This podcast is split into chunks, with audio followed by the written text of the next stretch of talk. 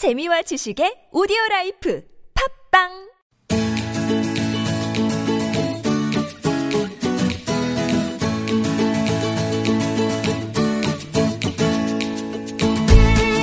지식 어렵지 않습니다. 교양 남의 얘기가 아니에요. 몰라도 좋지만 알면 더 좋은 세상의 온갖 지식을 아낌없이 나눠드립니다. 와이파이 지식공유소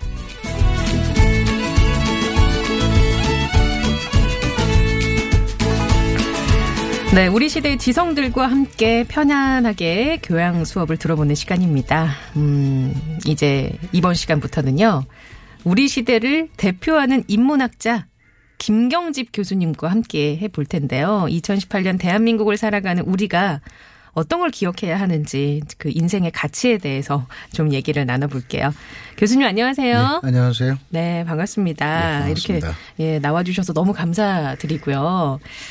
일단 그 워낙 책들을 예. 좋은 책들을 많이 쓰셔가지고 저희가 이 교수님을 모셔서 어떤 얘기를 해야 할까 예. 고민을 많이 했는데 어, 오늘은 이제 첫 번째 주고 해서 이 얘기를 좀 한번 해보려고 해요.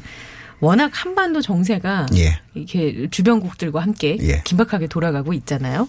그리고 정치권은 또 음, 여러 가지 이슈 크고 작은 이슈들로 좀 어수선하고 예. 그래서 앞으로 10년 대한민국 골든 타임이라는 책을 갖고 좀 얘기를 오늘은 예. 나눠볼까 하는데 앞으로 10년 대한민국 골든 타임 그러니까 앞으로의 10년이 대한민국의 미래를 결정짓는 굉장히 중요한 시간이 될 거다. 예, 저는 그렇게 생각을 하는데요. 예. 그냥 상투적인 게 아니라 네.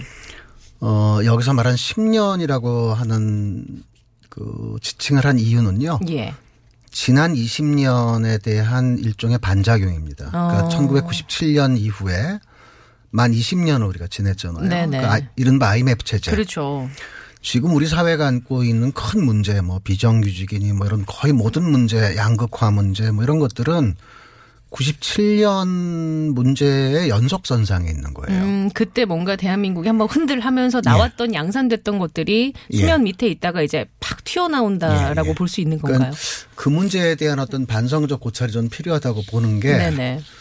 우선 IMF를 왜 당했는지를 한번 좀 돌아볼 필요가 있다고 봐요. 음, 노동자가 게으르고 서민이 낭비하고 그래서 그런 거 아니잖아요. 그렇죠. 어, 최고 정책 결정하는 사람들 또 기업을 경영하는 경영자들 이 사람들이 외부 변화라든지 흐름에 대해서 전혀 공부하지 않은 거예요. 음. 그리고 우리가 20세기에 성공해온 어떤 관성을 믿고 계속 갔던 거예요. 음. 그러면 20세기가 과연 어떤 시대였는지를 잠깐 압축적으로 네네. 보면 20세기는 속도와 효율이 지배하던 시대예요. 음, 어, 20세기 전반부는 전 세계가 전쟁했잖아요. 네. 그러니까 전쟁은 누가 도덕적인지 인격적인지 창의적인지 이런 거 안 따져요. 누구 무기가 우수한지, 누가 더 무기를 빨리 뽑을지, 예. 누가 상대방의 정보를 훔쳐서 작전에 성공할지, 음, 오로지 속도와 효율이에요. 그러다가 1945년에 전쟁이 끝났어요. 네. 그럼 전쟁이 끝난 뒤에 그 미뤄뒀던 인간의 가치를 회복했느냐? 아니에요. 산업화 패턴으로 바뀌어요. 음. 예, 예. 그런데 이때 말하는 산업화는 19세기 산업화와 좀 달라요. 예. 19세기 산업화는 산업혁명에 성공한 유럽의 몇 나라, 나중에 네네. 미국까지 얹어서 예. 식민지 개발하고 하는 네네. 그 나라들의 몫이었다면 20세기 사- 후반의 산업화는 현지에서 대량 생산해서 현지에서 대량 소비하는 방식으로 바뀌어요. 음. 근데 산업화도 여전히 속도와 효율이에요. 네. 우리가 한 60년대 중반부터 산업화를 시작했으니까 늦죠. 예. 1963년도에 대한민국 개인 소득이 87달러예요. 세계 아, 최빈국. 예. 그런데 정확히 만 30년 만에 OECD에 가입했어요. 아, 엄청난 속도죠. 이전에도 예. 없었고 앞으로도 이건 거의 불가능할 겁니다. 네네. 그러니까 그렇게 성장한 것만으로도 대한민국과 대한민국 국민은 그 자체로 이미 위대하고 자부심을 가질 만 해요. 네. 근데 문제는 그게 이제 더 이상 유효하지 않다라고 하는 움직임을 캐치 못한 거예요. 음, 그러니까 그 조짐이 나타나는 게 1989년에 독일 통일이에요. 네.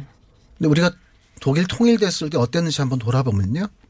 첫 번째는 아주 감상적이 센티멘탈해요. 음, 장벽이 무너진다. 아, 드- 이제 세계에 남은 유일한 네. 분단국가 대한민국. 네. 그 그래서 어쩌라고요. 뭐 우리 관세를 낮춰주고 불쌍하게 여기라는 것도 아니고. 음. 그러니까 대단히 감상적이고요. 두 번째는 막연한 기대예요.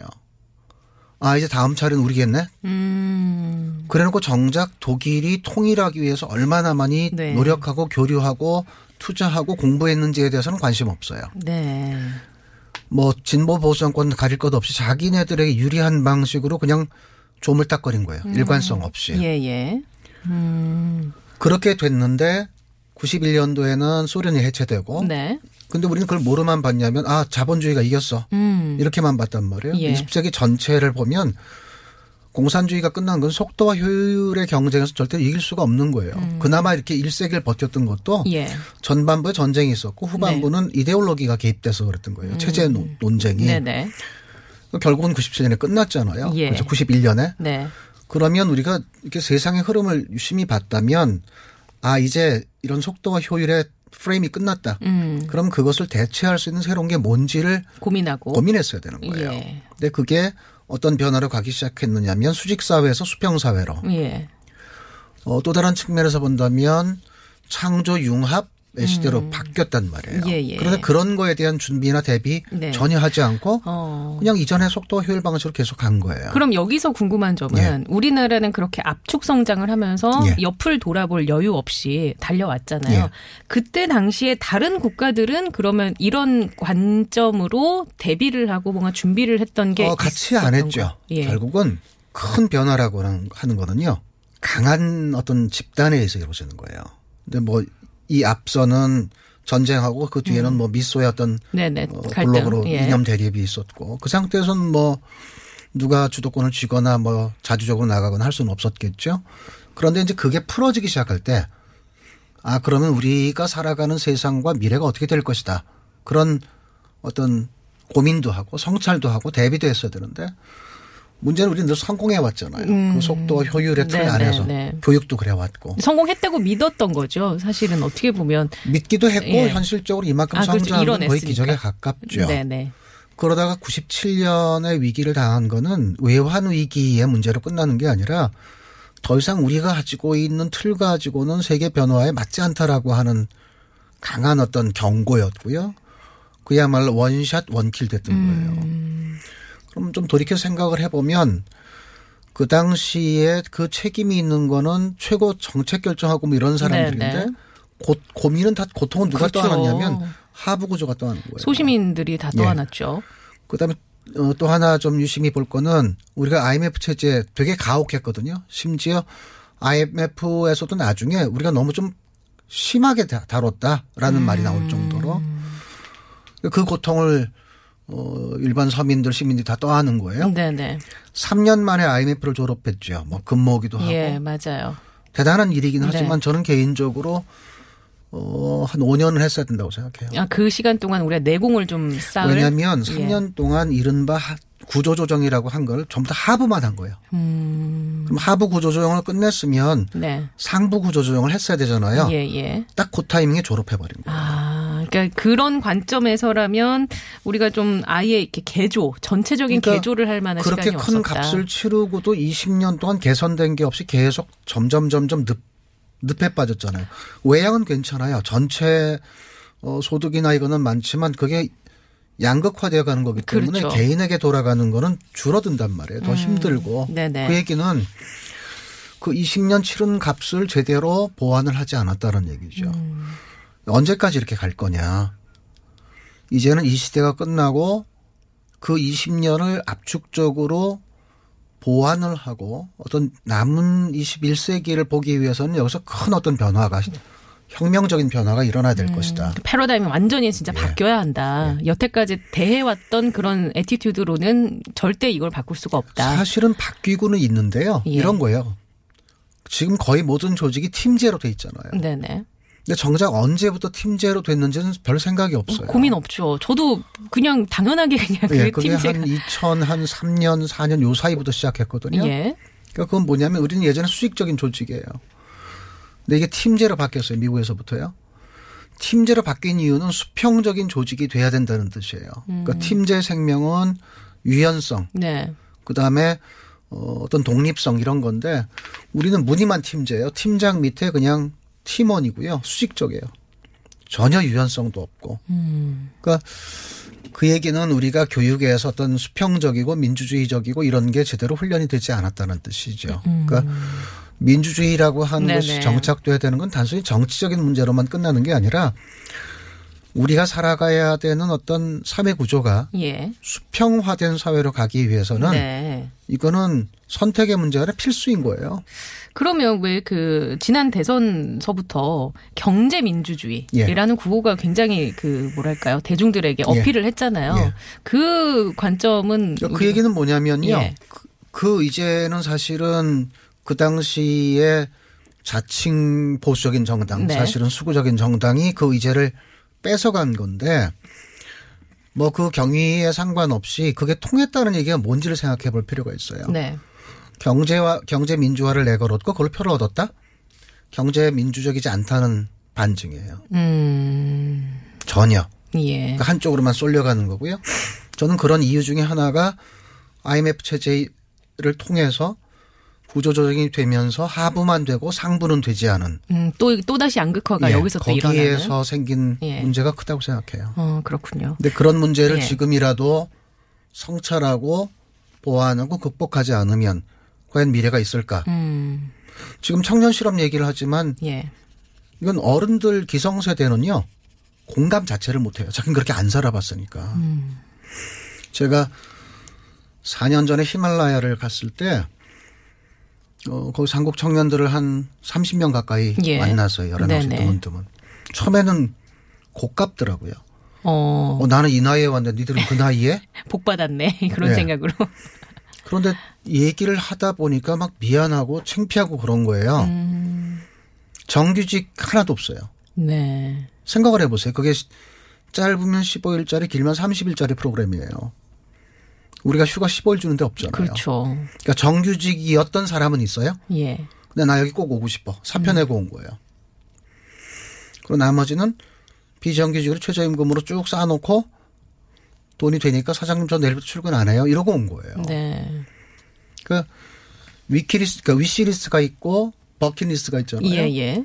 저는 제 나이는 bucket list라고 할 수 있어요. 저도 wish, wish list라고 생각하지만. 근데 이 친구들한테는요, 이게 wish list가 아니라 bucket list예요. 그 위시리스트와 버킷리스트의 차이가 어떤 걸까요? wish list는 내가 앞으로 살아가면서 이루고 싶은 소망이죠. 예. bucket list는 죽기 전에 해보고 싶은 거죠. 음, 그러니까 bucket이라고 하는 건 kick the bucket이에요. 네. 목 매달고 양동이에 올라가서 그 예. 뻥 차면 죽잖아요. 예. 그런 뜻이거든요. 음, 그러기 전에 죽기 전에 나 하고 싶은 거. 음. 그 목록인데 그거는 인생 마감할 가까운 나이에 하는 사람 그 네네. 몫이고요.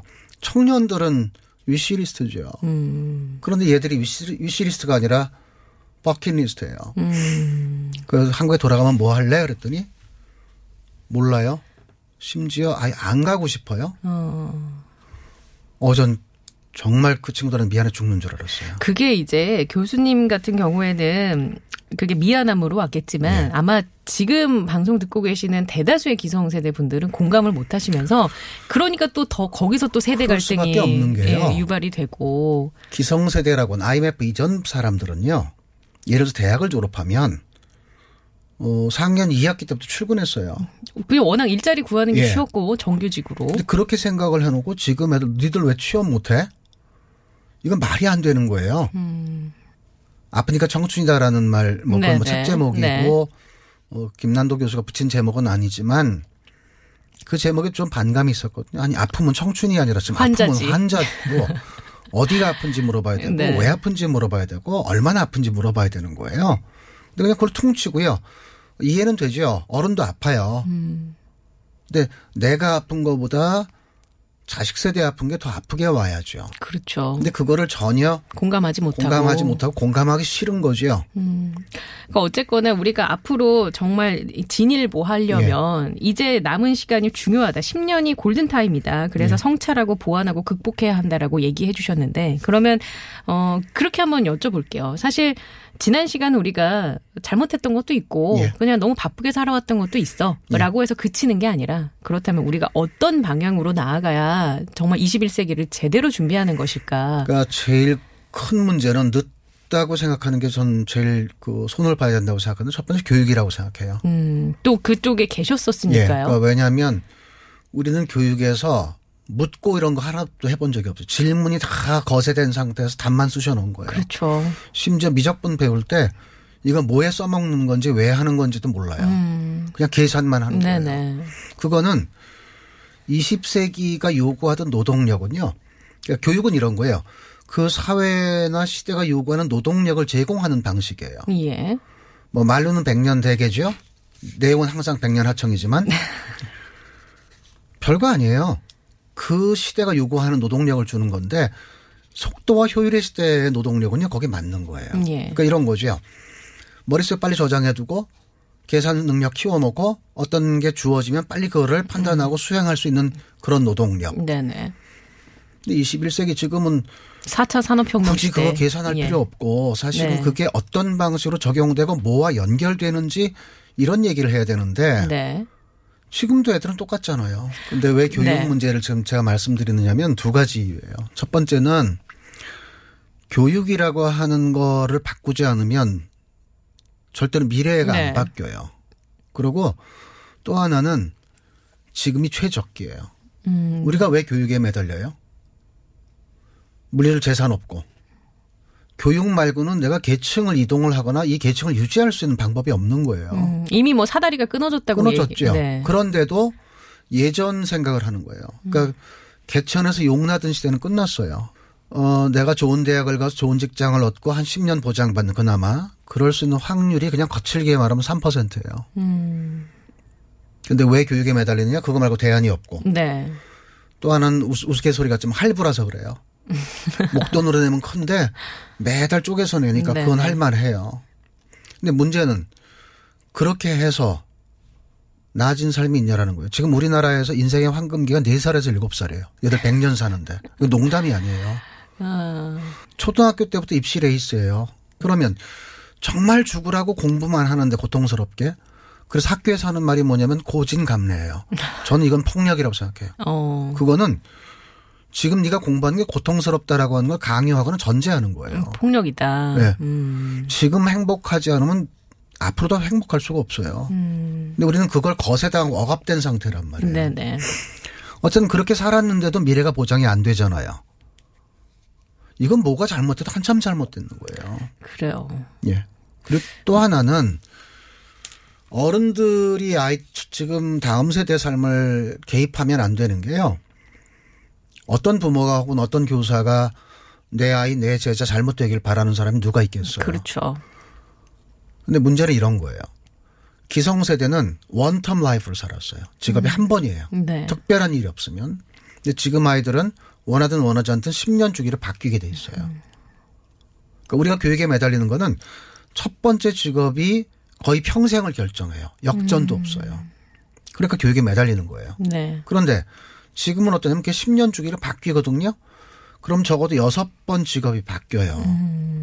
제 얘기가 아니라 1990년대 프랑스 미래학회에서 나온 얘기예요. 예. 그럼 쟤들은 교육을 그런 패턴에 맞춰가요. 음. 근데 우리는 전혀 관심 없고 그냥 이 관성으로 가는 거예요. 예. 여전히. 그 삶의 로드맵을 짜거나 설계하는 법을 안 가르치는 학교? 저는 그게 의미 없다고 보고요. 음, 그냥 어 그냥 기술만 가르친 것에 불과하다. 예. 예. 그러고 이제 아까 4차 산업혁명 말씀을 하셨는데 4차 산업혁명 물론 뭐 중요한 거예요. 저는 호들갑이라고 생각해요. 음. 왜냐하면 제4차 산업혁명이라고 하는 말이 나온 게 2016년 1월이에요. 다보스 네네. 포럼에서 네. 클라우스 슈밥이 한 말이고요. 3차 산업혁명은 이미 제레미 리프킨이 2012년에 쓴 책이고요. 네. 이게 막 섞여 있는 거예요. 음. 그러니까 제4차 산업혁명의 특징이 뭐냐라고 물어보면 답을 못 해요. 음. 그래서 일반적으로 하는 게 첫 번째는 초연결성, 네. hyper connectivity. 네. 두 번째는 초지성, 음. super intelligence. 새로운 건 아니에요. 네, 네. 그러면 생각을 해보세요. 제4차 산업혁명에 대해서 우리가 좀 기대가 크다고 생각하세요? 아니면 공포와 두려움이 크다고 생각하세요? 공포와 두려움도 존재하죠. 그것도 존재하는 게 아니라 그게 훨씬 큰것 네, 같아요. 네. 왜냐하면 뭐가 진화하고 있으면 뭐 더 좋아질 거라는 기대가 있어야 되잖아요. 예. 솔직히 항상 과도기에는 그런 변, 과정을 겪지만 그 기대가 큰 사람이 과연 얼마나 될까요? 음. 공포? 공포의 실제로 뭐냐면 일자리가 사라질 거라는 거예요. 네, 뭐 로봇이 일자리를 예. 대체한다. 두 번째는 두려움이에요. 내가 저 진보 속도를 어떻게 따라가? 이것도 좀 버거운데? 네, 네. 이 두 가지라고 봐요. 비유적으로 설명을 하면 20세기는 우리가 당나귀랑 경쟁했어요. 예. 그 당나귀가 뛰어봐야 뭐 아주 빠르지 않으니까 나도 뛰면. 따라가고요. 당나귀는 끈기가 있는데 우리는 똘똘 뭉쳐 끈기로 이겨냈어요. 근데 21세기 지금 제4차 산업혁명은 경주마랑 달리려는 거예요. 그러니까 이길 수가 없죠. 예. 그러면 경주마와 달리기 시합해서 할 수 있는 방법 딱 한 가지예요. 우사인 볼트 100명 정도를 뽑아요. 음. 그래서 100m 결 죽으라고 뛰고 앞 사람 터치해서 넘겨주는 음. 거예요. 대신 대가를 두둑히 받아요. 예. 그거 말고는 답이 없어요. 음. 그런데 그렇게 한들 이기겠냐라는 거예요. 우사인 네네. 볼트가 시속 37km래 평균. 예. 저는 여기서 근본적인 문제를 좀 생각해야 된다고 봐요. 기업이 주로 이 제4, 제4차 산업혁명 호들갑을 떨고 긍정적인 면은 있어요. 어차피 겪을 문제고 다가온 네네. 문제라서 피할 수 예. 없으면 먼저 당하고 준비하는 게 낫다는 거예요. 예. 하지만 좀 비판적으로 본다면 이 실체가 기업이에요. 음. 떠드는 실체가. 그리고 그걸 옆에서 북치는 거는 뭐냐면 그런 기업의 광고라든지 이런 거에 기생하는 언론이에요. 음. 그리고 겁, 겁결에 이거 뭐야? 허둥지둥 따라가는 게 교육이에요. 음. 무슨 얘기냐면 기업은 일자리가 줄어들 거란 얘기를 하고 싶은 거예요. 음. 그러면 보세요. 고정비를 줄인다 그러면 흔히 뭐라고 생각해요? 그럼 이윤이 더 많이 생기겠죠. 기업 예. 입장에서는. 그러니까 어, 이 문제하고 따져봐야 되는데 고정비를 줄인다 그러면 우리 보통 뭐라고 생각해요? 사람을 자른다. 인건비잖아요. 예. 그게 아니라 고정비를 줄 그러니까 우리가 어떤 경제학을 배웠는지 모르겠어요. 고정비를 줄이려면 첫 번째는 경영 합리화를 해야 돼요. 네, 네. 불용 예산 줄이고 네네. 뭐 네네. 이런 두 번째는 노동 생산성을 높여야 돼요. 근데 이 두 가지는 다 시간 돈이 들어요. 그건 경영자의 몫이에요. 그렇죠. 근데 지금은 일자리는 잡고 사람은 남아 도니까 고정비를 줄이는 가장 손쉬운 방법이 사람 자르는 거예요. 늘 그래 온 거예요. 네, 네. 이게 몸에 뱉고요. 그걸 확실하게 각인시켜 버리는 게 IMF 체제예요. 그 지금 있는 일자리도 불안한데 더 줄어들 거라는 거거든요. 700만 개 사라지고 200만 개 사- 정도가 생긴다. 제 예측이 틀렸길 바라는데 기업은 이 얘기하고 싶은 거예요. 3년이나 5년 뒤에 제4차 산업혁명이 어느 정도 이루어져서 700만 개가 사라졌을 때 한꺼번에 당하는 것보다는 음, 조금씩. 경착륙이죠. 예. 매년 5분의 1씩 줄여나가는 연착륙이 합리적이다. 나 그렇게 하겠다 그 얘기. 음. 일종의 면피용인가요? 예. 4차 산업혁명의 틀을 갖고 예. 그걸 이제 뭐랄까 가면을 쓴 채로 본인들이 원하는 바를 추구하기 위해서 굉장히 부도덕한 그러니까 그 문제는 우리가 명확하게 비판하고 분석해야 된다고 봐요. 어, 그럼 그 주체가 예를 들어서 정부나 개인이 되면 좀 낫다고 보시는 건가요? 정부 개인이나 시민 전체의 시민 각성이고 전체가? 그리고 그것의 핵 주체는 역시 기업인데 네. 비율을 한번 설명해 드릴게요. 경주마와 달려서 못 이겨요. 예. 근데 달리라는 얘기만 하는 거예요. 네. 말에 타는 얘기는 아무도 안 해요. 그렇죠. 어떻게 타야 하고 예. 우리가 어떻게 여기에서 좀 말에 타면 네. 훨씬 빠르고 멀리 갈 수 있잖아요. 음, 근데 말을 타는데 탔다고 쳐요 운이 좋아서 떨어져요. 3분 이상 못 있어요. 네네. 우리는 훈련이 안돼 기만민족이. 아니라서 예. 안장이 필요해요. 음, 근데 당나귀 안장하고 말 안장은 다르죠. 다르잖아요. 예. 그럼 새로운 말 안장이 필요해요. 그게 교육 계획이에요. 음, 그러니까 이거는 느슨한 네. 문제가 아니라 예. 시급한 문제고 저는 이게 가능하다고 보는 게 더 이상 대안이. 없으면 예. 어, 혁명을 감수하고라도 저질러야 돼. 이러다 다 죽어요. 아, 그리고 그걸 이제 안장을 마련해서 쳐요. 음. 그 말에 앉아 있어봐야 내가 가고 싶은 데가 아니라 말 가고 싶은 데 그렇죠. 가는 거예요. 내 의지와 상관없이요. 그럼 고삐를 쥐고 있어야 되잖아요. 예. 그 고삐가 미래 시대 정신과 미래 의지에 대한 통찰력이에요. 그러니까 요즘 뭐 이른바 이- 뭐 인문학 인문학 음. 네네. 뭐 그런데 인문학이라고 하는 거는 사실은 시대 정신을 바라보고 미래 의지를 통찰할 수 있는 그런 능력이란 말이에요. 아, 교수님 그러면 저희가 인문학 얘기는 다음 주에 또 예, 넘겨서 하죠. 얘기를 예. 하는 걸로 하고요. 오늘은 여기서 마무리를 하도록 하겠습니다. 오늘 김경집 교수님과 함께 앞으로 10년 대한민국 골든타임 그 책 내용 그리고 교수님의 생각을 바탕으로 얘기를 좀 나눠봤고요. 다음 주에 만나뵐게요. 예, 다음 주에 네, 뵙겠습니다. 고맙습니다.